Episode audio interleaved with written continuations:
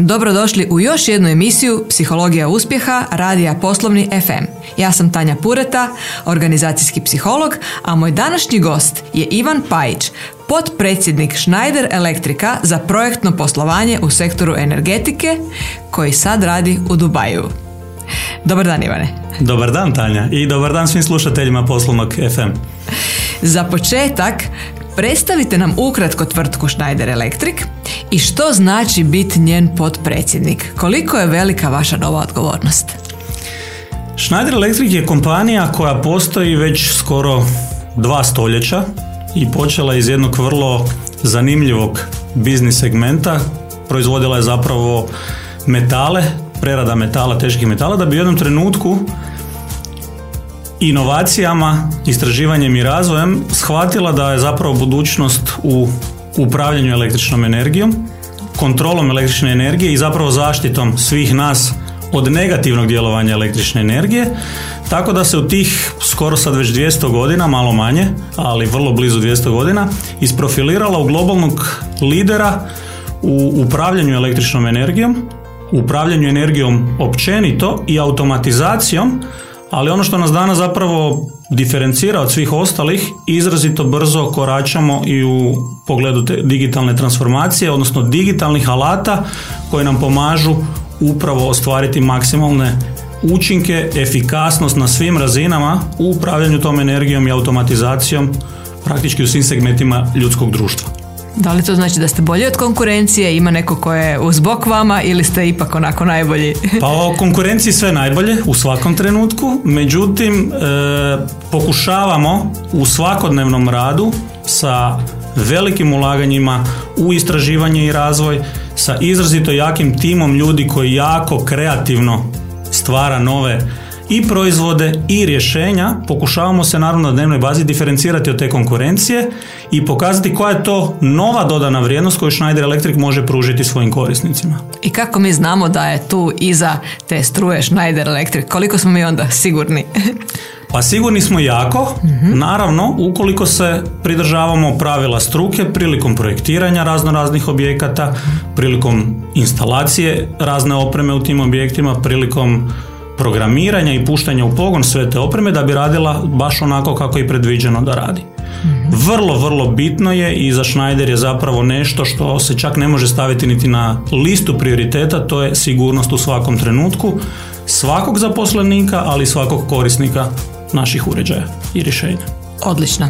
Ja bih se sad vratila na vas, a to je e, predstavite našim slušateljima koliko je velika tvrtka i što znači biti potpredsjednik i kako to da ste se evo vi evo iz Hrvatske pronašli na tako jednoj visokoj poziciji. Schneider Electric je velika svjetska korporacija, nije toliko poznata tradicionalno u Hrvatskoj, prvenstveno zbog toga što je dugo vremena postojala na tržištu kroz skoro 500 različitih brendova koji su bili vezani pod jednom zapravo grupacijom. E, prije nekoliko godina smo sve to objedinili pod Schneider Electric i postali se, počeli se zapravo kvalitetno pozicionirati na tržištu da bi dobili taj brand Schneider Electrica. Koliko je to velika kompanija mogu vam najbolje reći kroz dvije brojke, odnosno tri brojke. Jedna je 27 milijardi eura konsolidiranog prometa na godišnjoj razini. To su brojke objavljene prije 4-5 dana službene za 2019. godinu. Teško je reći koliki je točan broj zaposlenika, s obzirom da se to praktički iz dana u dan mijenja, ali danas smo na razini između recimo nekakvih 130 i 160 tisuća zaposlenika na svjetskoj razini. I ono što je jako bitno, po meni što nam zapravo omogućava naš, našu diferencijaciju na tržištu i kreiranje nove dodane vrijednosti šta 5% od ovih 27 milijardi eura ulažemo u istraživanje i razvoj kako bi upravo omogućili najmodernije tehnologije u svakom trenutku za svakog korisnika na svakom mjestu na kojem boravi, a ima veze sa energijom ili automatizacijom. Sjajno. Što znači biti potpredsjednik takve tvrtke, koliko vas ima i koje su vam odgovornosti? Potpredsjednik tvrtke na globalnoj razini je prilično zeznuta stvar, moram priznati. Jest da sam tek malo manje od mjesec dana na toj poziciji, međutim već sam uspio doživjeti sve čari jedne takve pozicije sa svojim lijepim stranama, ali i sa onim manje lijepim stranama. Konkretno, moj dio je e, fokusiranje na projektni biznis i zapravo vođenje tog biznisa od početka, pa znači početka šta mislim od samog istraživanja, razvoja, projektiranja i nabavke kompletne sirovine koja je potrebna da bi na kraju se napravio završni proizvod, do komunikacije sa krajnjim kupcem, razumijevanje njihovog njihove zapravo potreba na dnevnoj bazi, postavljanje cijelog sustava kako te potrebe na najkvalitetniji mogući način ispuniti kako bi dobio krajnji korisnik veliku dodanu vrijednost koju zapravo mi sa svojim rješenjima, odnosno sa svojim pristupom kreiramo prvenstveno po pitanju povećanja efikasnosti i po pitanju održivog razvoja za buduća pokoljenja. Ako stavimo opet nekakve brojke malo, znači globalna razina, znači cijeli svijet, najveća svjetska tržišta, uključujući i Kinu, uključujući i Sjedinjene američke države, uključujući veliku razvijeni dio zapadne Europe, Australiju, Južnu Ameriku, Afriku. Prema tome, velika odgovornost geografska, a financijski otprilike ako bi to probali nekako kvantificirati, ajmo prevesti sad to na hrvatske kune, to bi vam bilo preko 20 milijardi hrvatskih kuna godišnji promet koji je zapravo u mojoj domeni. Bome, impresivno.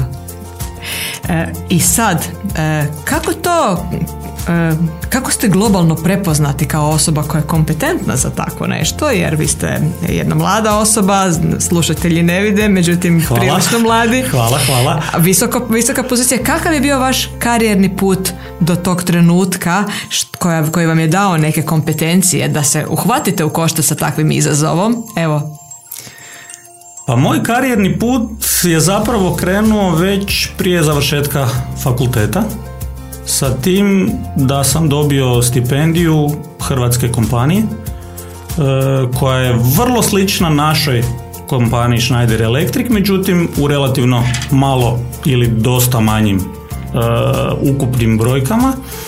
Radi se o kompaniji Končar koja je za Hrvatsku izrazito, izrazito bitna kompanija i ono što je najljepše kroz prvih pet godina svoje karijere izrazito veliko tehničko znanje kao inženjer, diplomirani inženjer elektrotehnike, e, mi je pomoglo postaviti jako dobru bazu zapravo za budućnost. Bez obzira što se ja već zadnjih desetak godina ozbiljno bavim menadžmentom, još uvijek inženjerska, temeljna inženjerska znanja mi jako puno pomažu da bi mogao biti i dobar menadžer.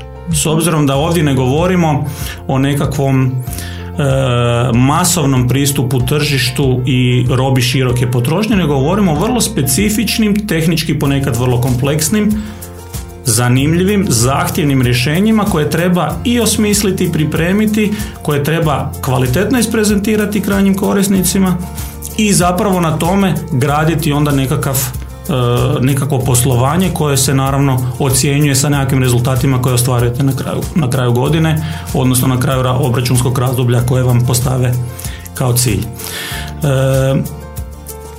najbitniji dio zapravo mog karijernog puta je bio upravo taj da sam imao priliku isprobati razne stvari u svojoj karijeri. Nisam bio netko ko se u početku opredijelio mene zanima samo tehnika i ja ću se baviti tehnikom kao pravi inženjer, ja ću nešto računati, crtati ili kreirati.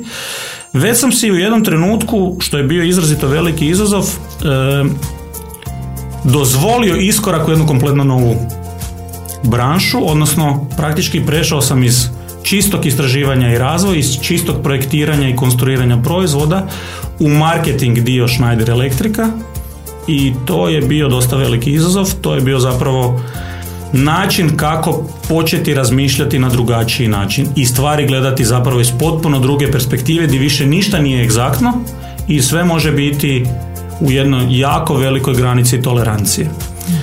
Kasnije me put odveo malo kroz Francusku, gdje nam je jedan od naših poslovnih hubova i proveo sam predivne tri i pol godine u Grenoblu, gdje nam je centrala za i vrlo e, jako razvijen zapravo e, istraživački centar za mnoge naše proizvode i gdje sam zapravo prvi put došao u kontakt sa korporacijom na njenoj globalnoj razini, s obzirom da sam već tada preuzeo poziciju e, direktora za business development, odnosno razvoj poslovanja, novih softvera, nove generacije softvera koje je Schneider Electric u tom trenutku kreirao i puštao na tržište sa opet globalnom odgovornošću za najveća svjetska tržišta.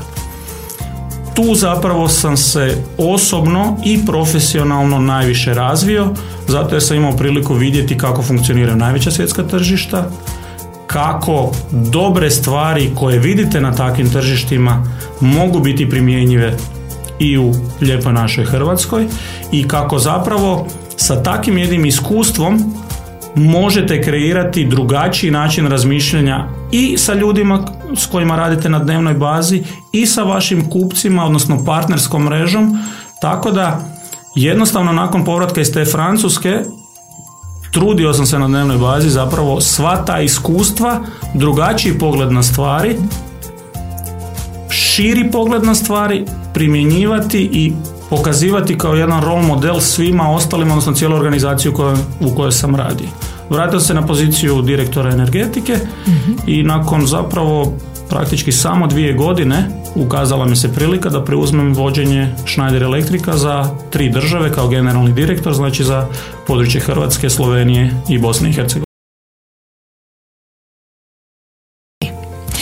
E, došli smo evo do tog e, dijela da ste postali direktor da, dakle Schneider Elektrika za Hrvatsku, Sloveniju i Bosnu. Koje su to, e, tu ste bili tri godine otprilike, nešto, nešto malo manje od nešto tri malo manje od tri godine. Koje ste, što ste zapravo napravili za tu tvrtku, koji su uspjesi uslijedili i kako se vidi to vaše poslovanje i vaš doprinos koji vas je doveo do ove pozicije sad? Pa sada kada gledam ove zadnje skoro tri godine, stvari na koje sam osobno najponosniji, ajmo to tako reći, a zapravo to su rezultati iz različitih segmenata. Nisu samo poslovni rezultati ti koji čine neku tvrtku uspješnu. Zapravo najveći svoj uspjeh u zadnje te tri godine smatram tim ljudi koje smo uspjeli E, postaviti unutar tvrtke Schneider Electric u sve tri države. Danas bez kvalitetnih ljudi nažalost nema niti kvalitetnih kompanija i vrlo teško je ostvariti bilo kakav rezultat, a kamoli neki vanserijski ekstra pozitivan rezultat. Prema tome, apsolutno ljude mogu staviti kao nešto na što sam najponosniji u ove zadnje tri godine. Kroz rad sa tim ljudima, kroz jako veliku razinu aktivnosti na samom tržištu u direktnom kontaktu sa kupcima. Uspjeli smo svi zajedno repozicionirati tvrtku Schneider Electric na mjesto koje u prošlosti nismo imali na toj razini, a u velikom dijelu e, razvijenih tržišta Schneider Electric drži to mjesto već dulji niz godina. Prema tome uspjeli smo izgraditi jedan drugačiji imidž, uspjeli smo otvoriti mnoge nove segmente tržišta koje u prošlosti uopće nismo radili i samim time zapravo izgraditi izrazito dobre poslovne rezultate. S obzirom da za relativno malo tržište koja su te tri države, ali istovremeno izrazito kompleksno jedno od najzahtjevnijih mogu sad reći stvarno sa svojim iskustvom globalnog e, tržišta jednom od najzahtjevnijih tržišta na svjetskoj razini e, ostvariti rezultate koje se zapravo mjere sa nekakvim dvocifrenim rastom iz godine u godinu kroz zadnjih i više od tri godine je nešto što možemo smatrati jako dobrim poslovnim uspjehom. Zašto je tržište tako zahtjevno? Pa ima više razloga. Ima razloga naravno od mentaliteta ljudi koji žive tu, od različitih povijesnih utjecaja, pogotovo zadnjih 25-30 godina svi znamo da nije nam bilo baš previše jednostavno. E, od različitih e, igrača koji se pojavljuju na tom tržištu sa svojim strategijama, sa svojom prošlošću i sa svojim zapravo nekakvim imidžem koji imaju 30, 40 i 50 godina u prošlost, jednoj kompaniji ko što, ko što je Schneider Electric koja je tu sad već dvadesetak godina na tom tržištu, što je relativno kratko za jedno tržište, naravno da predstavlja različite izazove, samim time i s obzirom da na vrlo malom mjestu imamo zapravo doticaj različitih religija, različitih načina razmišljanja, različitih poslovnih modela, različitih e, profila ljudi koje susrećete, jednostavno sve to daje jednu dodatnu kompleksnost i zapravo tržište kao tržište koliko god bilo relativno malo za svjetsku razinu, izrazito zanimljivo, izrazito dinamično i jako puno toga možete naučiti na njemu.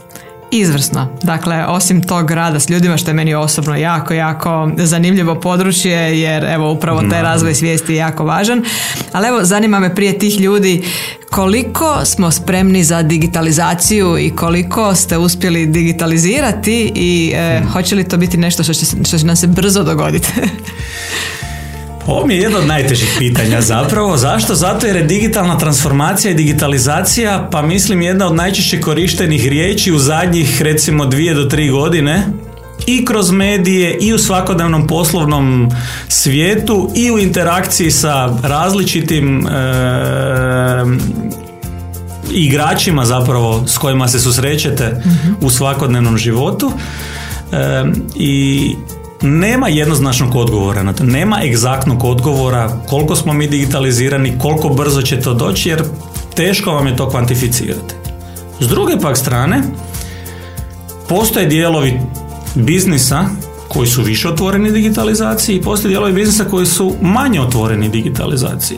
Činjenica je da je danas digitalizacija, bar kad pogledamo ovaj energetski dio priče u kojima se mi kao kompanija najviše zapravo bavimo, jedan od glavnih alata koji nam može pomoći praktički cijelu priču povećane potrošnje i potražnje za energijom učiniti, učiniti održivom za jednostavno naše buduće naraštaje kojima nešto moramo ostaviti u nasljeđe. Da bude malo konkretniji, danas kada pogledate recimo e, jako puno rasprava se vodi oko globalnog zatopljenja i krivulje zagrijavanja planete Zemlje. E, činjenica je koja još uvijek ne može biti potpuno egzaktno dokazana, ali nizom simulacija se pokazuje da zapravo do 2100. godine temperatura planeta Zemlje bi trebala po ovoj krivulji koja sada vlada po načinu kako se mi ponašamo narasti za neka 4,4 stupnja što će biti izrazito, izrazito opasno, da ne kažem skoro pogubno zapravo za cijelu planetu. Već sad vidimo mnoge posljedice što stakleničkih plinova, što globalnog zatopljenja. Mi kao kompanija smo, ali naravno temeljeno na nekakvim detaljnim analizama od strane znanstvenika, vidjeli da nešto što bi moglo biti održivo je smanjenje te krivulje zagrijavanja sa tih 4,4 stupnja na otprilike 1 do 1,5 stupanj Celzijusa do 2100. godine. Pitanje je kako to napraviti. Naravno, svi radimo na smanjenju emisija CO2 i jedna od vrlo bitnih promjena koja će biti u sklopu energetike je kako izbaciti sve moguće staklenične plinove koje se danas dosta koriste u, energetik, u energetici zbog svojih posebnih izolacijskih svojstava što nam omogućava da veće tehničke zahtjeve smjestimo u manje gabarite.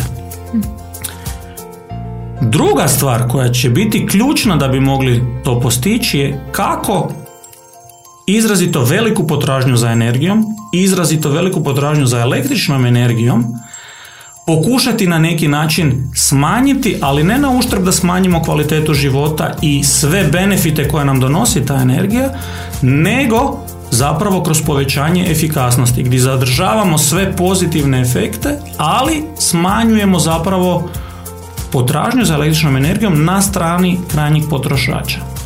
Ako te dvije stvari kombiniramo, to su nam dva osnovna alata koji će nam omogućiti da napravimo stvari održivim na dulji period.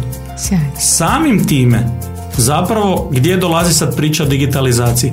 Pa digitalna transformacija energetskog sektora je upravo u tome kako uz pomoć novih alata, novih proizvoda i rješenja, novih poslovnih modela omogućiti da digitalnim alatima povećate efikasnost u upravljanju energijom. Prema tome, zbog toga nam je digitalna transformacija izrazito bitna i po meni više nije pitanje kada, nego je pitanje zašto već nismo. Ivane, da se mi vratimo opet na ljude. Dakle, rekli ste da vam je jedan od najvećih ili čak i najveći uspjeh konsolidacija uspješnih timova e, u, u Schneider Electric Hrvatska, Slovenija i Bosna.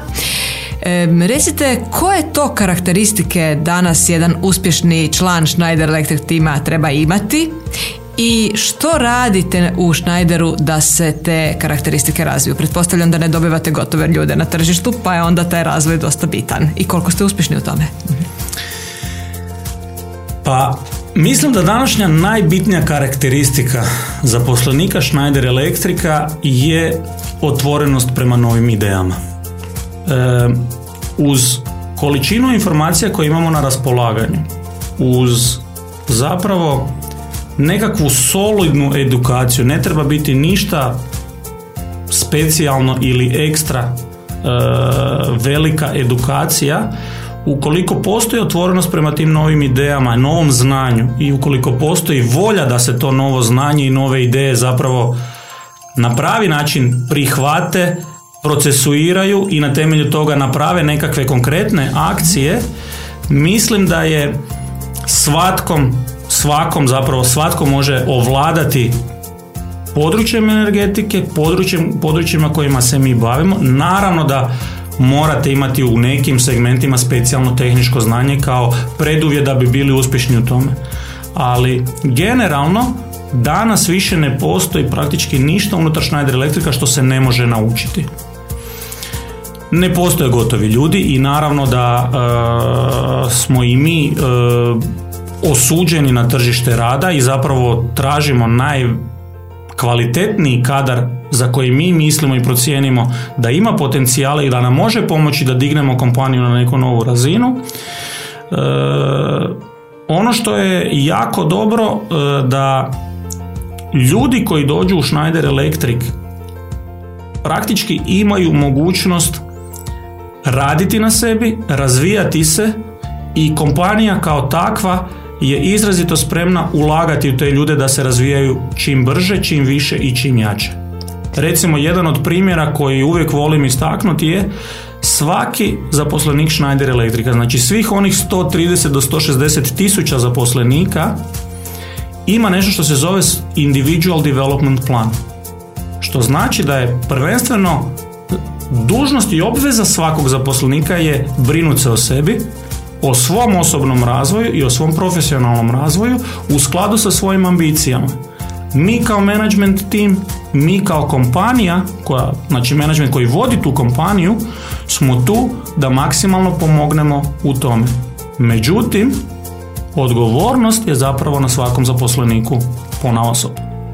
Tako da, sa jednim takvim pristupom i sa u zadnje vrijeme dosta hrabrosti da i na tržištu više ne tražimo ljude koje bi na neki način mogli svrstati pod stereotip, aha, kompanija se bavi energetikom, nama treba energetičar.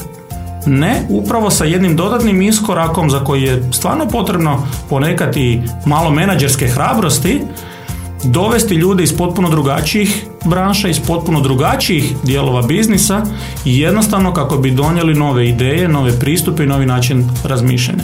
Sa jednim takvim menadžmentom e, zapošljavanja i kvalitetnim zapravo ulaganjem u edukaciju i razvoj ljudi dobijate na kraju zapravo ono što bi mogli reći savršenog Schneider Electric zaposlenika. Izvrsno. Dakle, vi ste rekli da ste menadžer već duži niz godina i isto tako ste opisali da ste ponosni na, taj, na tu inženjersku bazu, pa ste radili marketing, pa razvoj, pa dakle upravljanje kompleksnim projektima. Na, sa, sa stanovišta management vještina. mm Što vam je išlo lakše, što vam je išlo mm teže, na što ste bili više usmjereni, što ste, što ste, idemo reći malo onako, ipak sporije usvajali, ali eto, znali ste da morate, evo, to je to. E, zanimljivo je da kada ste zapravo individualni kontributor u, u kompaniji, prvenstveno se na neki način orijentirate na ostvarenje rezultata koji su stavljeni pred vas u obliku nekakvih godišnjih targeta, u obliku nekakvih planova i na različite načine. Kako je vrijeme odmicalo, kako sam prvi put napravio iskorak i dobio svoj tim ljudi za koje sam bio direktno zadužen, a koji je zapravo bio izrazito zanimljiv zato što sam imao ljude na različitim lokacijama u svijetu. Dio tima je bio u Indiji, dio tima je bio u Grenovlu, dio tima je bio u Parizu. Jednostavno se ulovite da vam odjednom ostvarivanje rezultata koji je i dalje zapravo glavni prioritet ne dolazi više samo od sebe nego dolazi kroz to koliko tim koji vi vodite koji na neki način dan vama na raspolaganje ostvarujete rezultate. E, u menadžmentu, moje osobno shvaćanje nekakvog menadžerskog poziva je da postoje tri glavna stupa u svakodnevnom e, djelovanju jednog menadžera. Jedna osnovna stvar su znači ljudi i briga o ljudima. Potpuno ravnopravno i jednako važno je briga o kupcima i jednostavno šta se dešava na samom tržištu da se razumije koje su potrebe i onda treća koja vam je opet vrlo bitna kako to sve skupa staviti u nešto što se zove strategija i ostvarivanje rezultata, odnosno planova koji su postavljeni ispred vas. Sva ta tri stupa su vrlo bitna, možda nijansama se i može prioritizirati i staviti jednog malo ispred drugog, ali realno ako nemate ta tri stabilna stupa, nemate onda niti zdrav biznis. Prema tome, kako sam i ja napredovao u svojoj karijeri, tako su mi se i prioriteti mijenjali. Mogu reći da recimo kad sam naglasio da mi je jedan od najvećih uspjeha stvarno tim koji sam postavio i koji ću u budućnosti postavljati samo na nekim drugim nivoima. Veliki izazov, znači od uvijek sam na neki način imao jako dobar odnos sa tim ljudima, mogao sam imati jako dobru komunikaciju, međutim kako rastete i kako postaje odgovornost sve veća i veća? Broj ljudi kako raste, jednostavno vrlo često i vrlo lako dođete u situaciju da se zabijete u zid jer stvari koje komunicirate, koje su vama kristalno jasne, koje ste si postavili kao strateške prioritete za budućnost i koje ste apsolutno sigurni da ste kvalitetno prenijeli kroz riječi, kroz dijela, kroz sve, jednostavno nekad vidite da nisu baš shvaćene i prihvaćene na način na koji ste si vi to zamislili. I onda se krenete pitati, pa dobro, pa di je problem? Da li je problem u komunikaciji? Da li je problem u ljudima kojima komunicirate? Da li je problem u vama? I tu počne jedna vrlo zanimljiva borba koju je bitno na vrijeme detektirati i jednostavno uz kvalitetnu pomoć profesionalaca postaviti u svojoj glavi jasnu situaciju i detekciju prvo gdje je problem da bi se mogao taj problem rješavati. I kroz kvalitetan onda zapravo pristup cijeloj toj problematici i izrazito veliko ulaganje u samog sebe počnete se onda prilagođavati da jednostavno različite informacije komunicirate na različiti način različitim ljudima. I kad uspijete onda tu pronaći što to kod nekoga prolazi, a kod nekog drugog ne prolazi, onda postajete još uspješniji menadžer zapravo i lakše vam je obavljati svoj svakodnevni posao. Što znači da ste trebali naučiti i psihološka znanja osim svih ovih drugih? E, to je u posljednje vrijeme, znači na posljednjoj poziciji bilo jedno od najvažnijih dijelova mog svakodnevnog posla, odnosno zapravo mog svakodnevnog poziva, jer to više nije samo posao, to postaje puno više od posla. Super. Evo, i za kraj pitanje, gdje vidite Schneider Electric globalno, gdje je Schneider Electric Hrvatska, a gdje sebe za pet godina? Malo vizije Fu. lideru. Bilo bi jako lijepo kad bi mogao imati kristalnu kuglu, ali ajmo probati to sumirati praktički u, u jednoj rečenici. Prvo i osnovno za pet godina vidim se i dalje u Schneider Electricu. Zato jer je kompanija koja ima jako veliki potencijal, koja brine o svojim ljudima i koja ima puno veći smisao nego što je to samo kreiranje biznisa. S obzirom da direktno svojim rješenjima, svojim pristupom utječemo na održivi razvoj kompletnog našeg ljudskog društva. Schneider Electric sigurno sljedećih 20 godina sa takvim pristupom u, pogotovo što će u tih 20 godina energetska efikasnost, utjecaj na okoliš, na globalno zatopljenje doći do izražaja i neke stvari će od nekakvih simulacija postati vrlo lako, egzaktno provjerljive i pitanje je dana kada će još restriktivnije mjere, političke zapravo mjere na državnim razinama, ali na praktički na globalnoj kompletno razini e, postati e, izrazito bitne za način funkcioniranja tržišta. Prvenstveno po pitanju energetske efikasnosti, odnosno operativne efikasnosti kod poslovnih subjekata koji žele podići svoju konkurentnost. S obzirom da je to nama core biznis, da nam je to DNA, mislim da sljedećih 20 odnosno 25 godina ne trebamo previše brinuti za budućnost Schneider Elektrika, kako globalno, tako i lokalno ove naše tri države, zato jer definitivno, definitivno potencijal po pitanju efikasnosti, povećanja efikasnosti i optimizacije potrošnje električne energije je izrazito, izrazito velike. E, recite, dakle, rekli ste da je najveći izvor lojalnosti vaše e, Schneider Elektriku ta jasna vizija u smislu, dakle, doprinosa. Koliko je ta vizija e, jasno prenijeta svim zaposlenicima i koliko su svi zaposlenici Schneider Elektrika grade tu svoju, svjesni toga da u Schneider Electric ima takvu jednu jako, jako važnu ono, misiju, viziju, svrhu. Malo ću vam tu proširiti odgovor mhm. i neću se zapravo samo ograničiti na zaposlenike Schneider Electrica. Mhm. Ono što sam primijetio kroz jedno stotinjak intervjua za posao ljudi, kandidata koji su došli da bi htjeli raditi u Schneider Electricu, pokazalo se, vjerovali ili ne, da sve više i više imate situacija gdje primanja, financijska primanja nisu više broj jedan motivator kod tih ljudi da dođu raditi za neku kompaniju, nego jednostavno neki viši smisao, viši cilj, dugoročna strategija i perspektiva koja jednostavno veže ljude jer žele se osjećati dobro kad rade za neku kompaniju koja ima takvu viziju i smisao koja je puno više od samo ostvarivanja pozitivnih velikih poslovnih rezultata. Ja bih sa ovim i završila e, u smislu poruke svim firmama koje imaju jasnu i lijepu svrhu i smisao da to još više komuniciraju ljudima jer evo super ste rekli da danas mladi ljudi jako vole biti dio nečega što ima smisla, vole i oni koji nisu toliko mladi, samo što se sad još više to naglašava.